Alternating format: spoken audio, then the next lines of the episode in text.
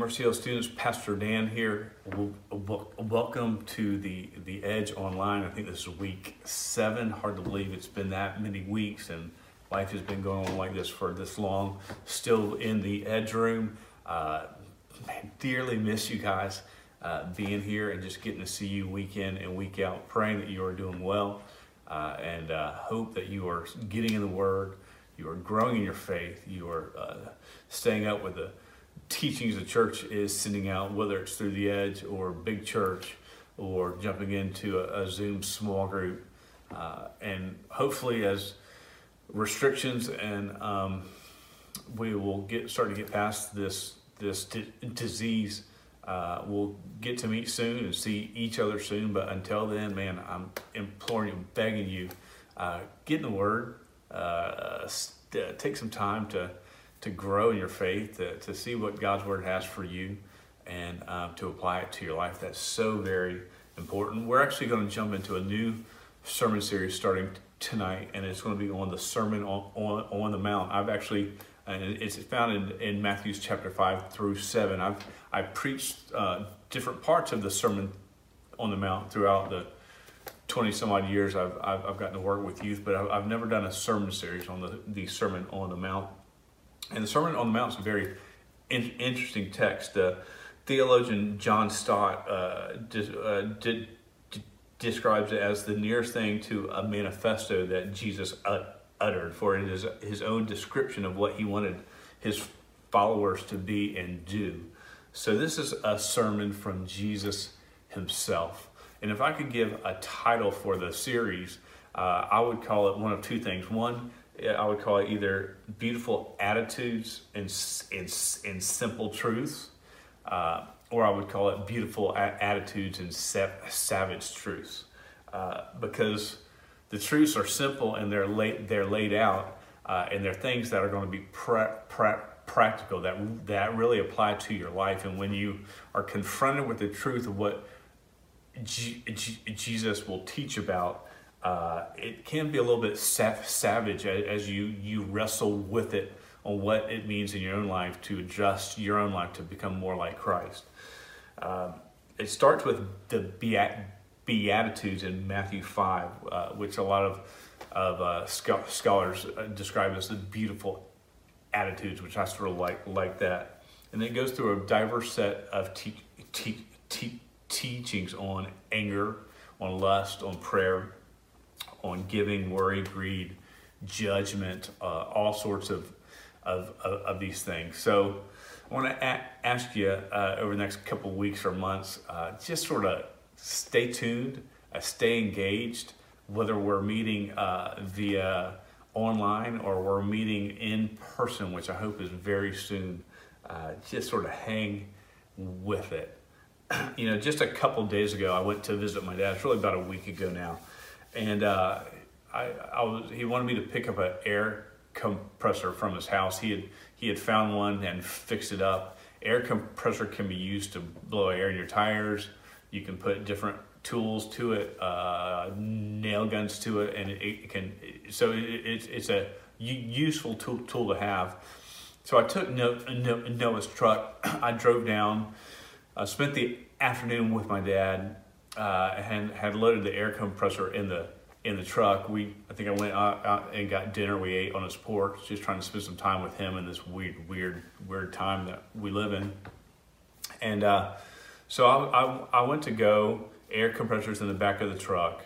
As I'm getting in the car, he looks down at my my my driver's side front tire and says, "Son, you got a you got a screw in the tire. Let's let's back up to the shop and uh, make sure you got enough air in it."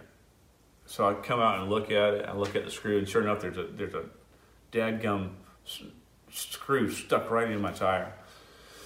So he's like, "Hey, don't touch it. Uh, you don't want to make it loose. It's holding the air in right now. Let's just see how it's doing." So he, so we, we put a little bit of air in the tire. He goes into a shop. He grabs a spare tire repair kit and he hands it to me and says, "Okay, son, when you get home, uh, make sure you take that screw out and you fix that tire."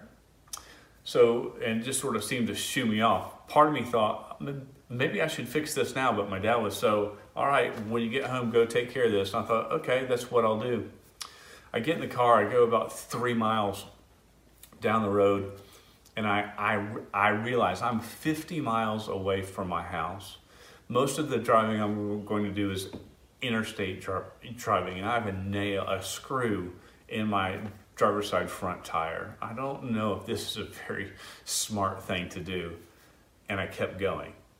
And right before I got on the the the interstate, I pulled over, uh, got out, checked the tire, screw still in, in the tire, tire still full of air. So I jump in the interstate and I begin to drive, and it, I, have got two hands on the the steering wheel because worry is beginning to set in of what if this tire goes, uh, what if it blows out, what if it goes flat, what am I going to do? I get uh, almost to downtown J- J- Jacksonville, which is about halfway home, and I pull over on the side of the road and I check the tire, screw still in the tire, still has air, keep going. Uh, I get about 10 miles away from the house, pull over, check the tire, still has air, still has the screw in it, and man, I am just worried. I've just been worried this whole time uh, that something's going to go wrong. I drive, and I, long story short, I make it home, and I'm able to get the screw out of the tire and and fix it all. Um, but the ride home was forever. It it felt like forever. I was worried, um, and know what the the the truth was? I could have fixed it before I even got on the road. I could have probably taken 15 minutes, if that, maybe 10, and um, pulled the screw, plugged the tire, used the compressor my dad gave, gave, gave me, plugged it up to a wall, given it power, and filled air with that tire. And I could have gone, gone home and not thought another second about it. because it could have ended uh, in a very bad way. It could have I could have blown a tire uh, on the interstate and wrecked, uh, and not only maybe wrecked me, but wrecked somebody else. I could have um, just gotten a, a, flat tire and been st- st- stranded some somewhere. And you know what was sort of ironic about it was that as I was going home worried, I had all the tools I needed to fix the tire, but if it, it blew out on the way home, I had no power to plug the compressor to, so I couldn't fill the tire with air. So I had all the, the tools with me that I needed to fix it, but it, it, it wasn't going to work where, where I was at because I had left the place where I could have fixed it, which was my dad's dad's house. Um, you know, our, uh, our journey through M- Matthew chapters 5 through 7 uh, over the next couple weeks or months is guaranteed guaranteed to point some some some flaws in your life, or better described here, some some screws in your tire um, that you need to deal with before it one blows out, or two loses air and leaves you stranded somewhere. Uh, the problem with uh, sin in our life that when we, we read the Word of God and it, it comes out, we need to deal with this. When we don't deal with sin, a lot of times that sin in our life doesn't just affect us in our relationship with God. A lot of times there's a blowout and it it it affects those around us. And most more often not, it affects those that we love. And so we really need to deal with it. And it varies. Now, what will will hit will vary. It'll, it'll deal with judgment, with anger, with giving and lust, uh, um, and and more. And and and you you like I did will be tempted to say, ah, it'll be okay.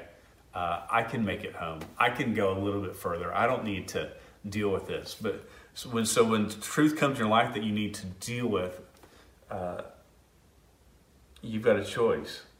Uh, do you do you strive to be more like Christ? Uh, even though it's going to cost you time to fix it now, it's going to cost you letting go of things of this world to follow the things of God? Or are you just going to press on and keep going and it's going to be okay? That tire is going to hold air. Nothing's going to go wrong. Because if we keep running in our sin, it's going to catch up. It's going to leave you stranded. It's going to blow out. So please, whenever we're reading through this text, do not miss the warnings that come and deal with them. Don't be like me. Don't be dumb like Dan. Uh, deal with them. We're going to jump into our text today. It's in Matthew chapter 5. Uh, we're going to read verses 1 through 4. Haley uh, Nalmo is going to read the text for us. So let's uh, stand together and um, uh, let's uh, fo- fo- fo- follow along Matthew chapter 5, verses 1 through 4. Matthew 5 1 through 4. Now, when Jesus saw the crowds, he went up on a mountainside and sat down. His disciples came to him, and he began to teach them. He said, Blessed are the poor in spirit, for theirs is the kingdom of heaven. Blessed are those who mourn, for they will be comforted. So we see in verses 1 and 2 that he, he sees a crowd, he goes up on a mountain, uh, and it says that he sat down, and some of his disciples were with him.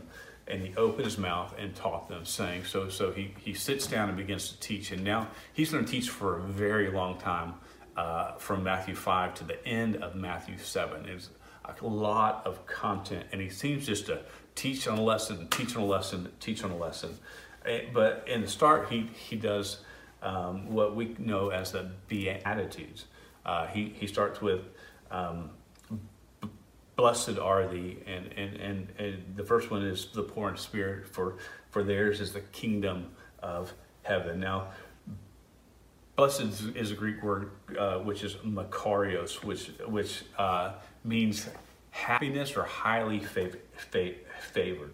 Think uh, uh, of a king who who sees his son, the prince, doing a great feat or a gracious deed in front of a crowd of people, and the king, uh, who's sitting a little bit away, looks at the son, and the son looks at the king, and the king gives him a nod of approval of, of well done my son. I am i'm proud of you. And that's a great definition of what the word blessed means here. It means it means it means uh, approved approved by, by god. And these beatitudes aren't just simple statements. You don't read just blessed are the poor in spirit for theirs is the kingdom of of heaven. Blessed those who mourn for they shall be comforted. Uh, they're more proclamations. And let, let me explain. If you've ever been to a wedding and the cer- cer- ceremony is is over, and then you as a guest are herded over to an area where there's some weird food that you use t- toothpicks to pick and grab grab from, and you're waiting for the wedding par- party to finish their pictures, and it can sometimes take forever. Uh, I think uh, we've all been there, and then you go to the reception area and uh, you sit down. They're going to do a dinner and a DJ there. Sometimes y'all been uh, at some, I believe, where even Pastor Nick ha- has been the DJ. Uh, and they i- introduce the wedding party, all the groomsmen and the bridesmaids and the best man and the maid of, of honor. And then the very last one, they, they say, let, let me give a warm welcome to Mr. and Mrs. And they they pronounce the husband and wife, the bride and groom, uh, and their their their new name, uh, whatever that name is, and sort of the crowd who is all there. They cheer because this is this is what the day is about. It's a it's a party. It's a, it's a congratulations cheer. Um, blessed are thee. These sta- statements are just that. It, it's a it's an announcement uh, with with celebration with it. It's not a hmm. That's something I want to think about. Is oh, this is such a good thing. This is such good news. You know, it's blessed is ha, ha, ha, happiness, but it's but it's more than that. Uh, it's beyond the emo, em, emotional up and down that happiness is that comes and goes, that's sort of like the wind. Uh, it's that even when times are tough, my com- contentment is in Christ. Uh, in this world today, happiness uh, is found, the world would say, in fame, in fortune, and in, in, fun. Uh, the Bible tells us that even Sol- Solomon who had it all, who was a man in this world who, who had everything. Uh, he was king. Uh, he had all the gold and jewels. He had fleets of ships, herds or stables full of horses and, and herds and, and just land filled with, with cattle. He had beautiful women, women and the finest food. He had all wisdom, he had power and wealth. And so, Solomon should have been immeasurably happy all the time. He had he had all that. What what could go wrong? And this is what he writes in Ecclesiastes chapter 2 verses 10 and 11. He says, "And whatever my eyes desired, I did not keep from them. I kept my heart from no pleasure, for my heart found pl- pleasure in all my toil, and this was my reward for all my toil. Then I considered all that my hands had done."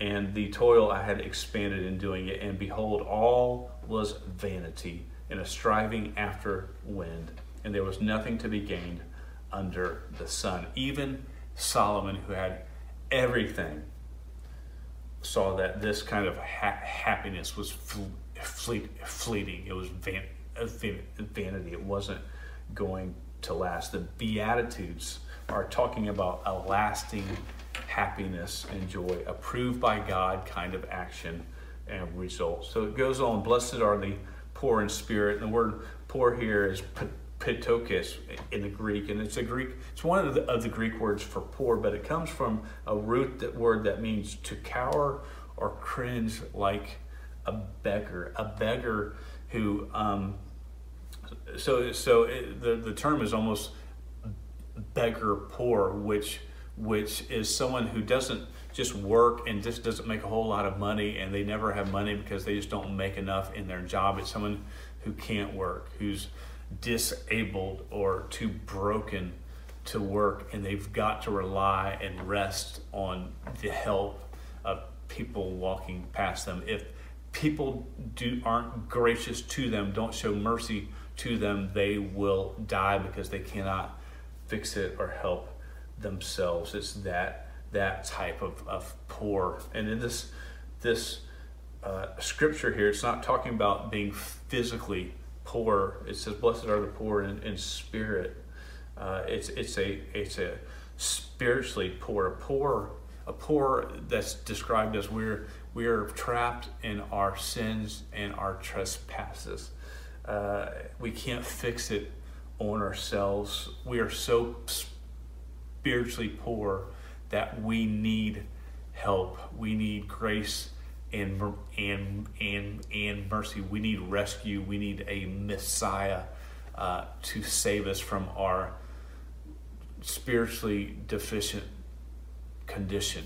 Um, it's that that type of poor in the in the American church. It's been become quite trendy to talk about God's love. Man, God loves you and has a plan for your life. And that's a very true statement. And and no matter what you've done, God loves you. That is true. And hey, no matter what, no matter where you go, no matter uh, what you do, what sins you do, God loves you and He approves of you. That's a message that is sort of rolling in our society today. But they talk about God's love, but they totally leave out man's sin because let's not talk about man's sin because that's that's depressing. Uh, that is uh, this is not something that make, makes me feel really good about myself. That's sort of a downer. Uh, the problem is if you never realize your sin separates you from God, you never need a savior. You never see your need for a savior. You need one. You never see your need.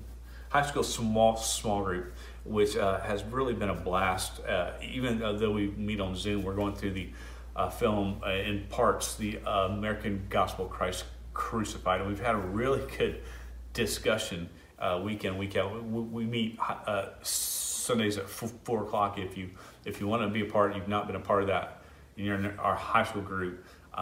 Mess, message me with text or email or call the church, and I'll make sure you get an invite to that. But there was a quote that they used a few weeks ago that sort of uh, exemplified this. Um, it stuck out to me. And this is what the quote said We ask them to accept a gospel they don't even know they need. I mean, pe- pe- people won't know they need Jesus unless they understand that they're, they are lost in their sin. They're helpless in their sin. They are like a beggar who is poor and destitute in their sin, and they need a Savior. Um, so it says, "Blessed are the poor in spirit, those who are who understand their broken con- condition." It says, "For theirs is the kingdom of heaven." Romans three twenty three just says, says as well for as well for all have sinned and fallen short of the, the, the glory of God. All have sinned. Sin is a very important part of the pr- process. You see, understanding our sin is the first step in in in coming to salvation through Jesus, Jesus Christ. It's not my righteousness, it's recognizing my ruin. It's not trusting in my right st- st- standing, it's turning away from my rebellion. Uh, it's not being good enough, seeing that I'm not, you're not good enough. Uh, so the, this first beautiful attitude, this this beatitude, is recognize your sinful condition and your need for a, save, a, save, a, a savior. Trust in Jesus and theirs, yours, mine, is the kingdom of heaven. And this is the richest gift you will ever receive. Have you ever um, res- uh, recognized your sinful condition co- compared to a righteous and holy God? Uh, you know, you know, you might know inside, man, something just doesn't feel right. It feels like it, I'm just not getting getting this right. I just can't be good enough to fix this problem I have, and you you can't be. Uh, the Bible tells us we all sin, we all fall short of the glory of God, and the wages of sin, what we earn from sin, is death. But God made a way through a Savior, and His name is G- Jesus. Uh, lived a life without sin. He died on a cross as a sacrifice for your sins and for mine. On the third day, he rose again. He's seated at the right hand of the throne of God. It says in, in, in Romans 10 if we can confess with our mouth the Lord Jesus and believe in our heart that God raised him from the dead, that you will be saved. So, what's stopping you, even right now, from turning from your sin and turning to Jesus t- today? Man, if you're thinking about it, going, man, I think this is something I might need to do. Can I encourage you to do it? Don't wait till we we're going to meet again together in this room. Do it right now. Say, God, I'm sorry for my sin. God, and I accept the gift of your Son, Jesus, who, who, who paid uh, with a perfect life as a sacrifice for my sins. God, I, in faith, I put my faith and trust in Jesus Christ. Blessed are the poor in spirit, for theirs is the kingdom of heaven. See your sinful condition, turn from your sin, and trust in Jesus t- today. Let's pray together. Dear God, I thank you so much for your word, chance to just talk about just something that's important to you, God. And I ask that we will see our condition apart from you, see our need for you. Lord, help us to turn from our sin and turn to you. It's in Jesus' name I pray. Amen. One last thing, I do have a, a game at the end right here, a challenge, and you can email me, uh, uh, Pastor Dan at bellsouth.net, or text me, uh, 904 583 9216 is my cell phone text number. You can answer. The first person to respond back to me after seeing this will get a prize, and the person that gets this question right will get a prize. The question is, who uh, if you've been to our youth camps, uh, what teams have won the past three years in our youth camps?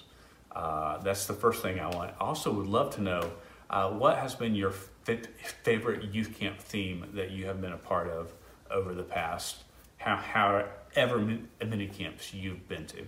So uh, get to me. There will be a prize for the winners. Uh, the first one to respond back, and the one who knows the, the, the last three teams that won at youth camp the past three years. And uh, have a great week. Uh, I miss you. I love you. Take care.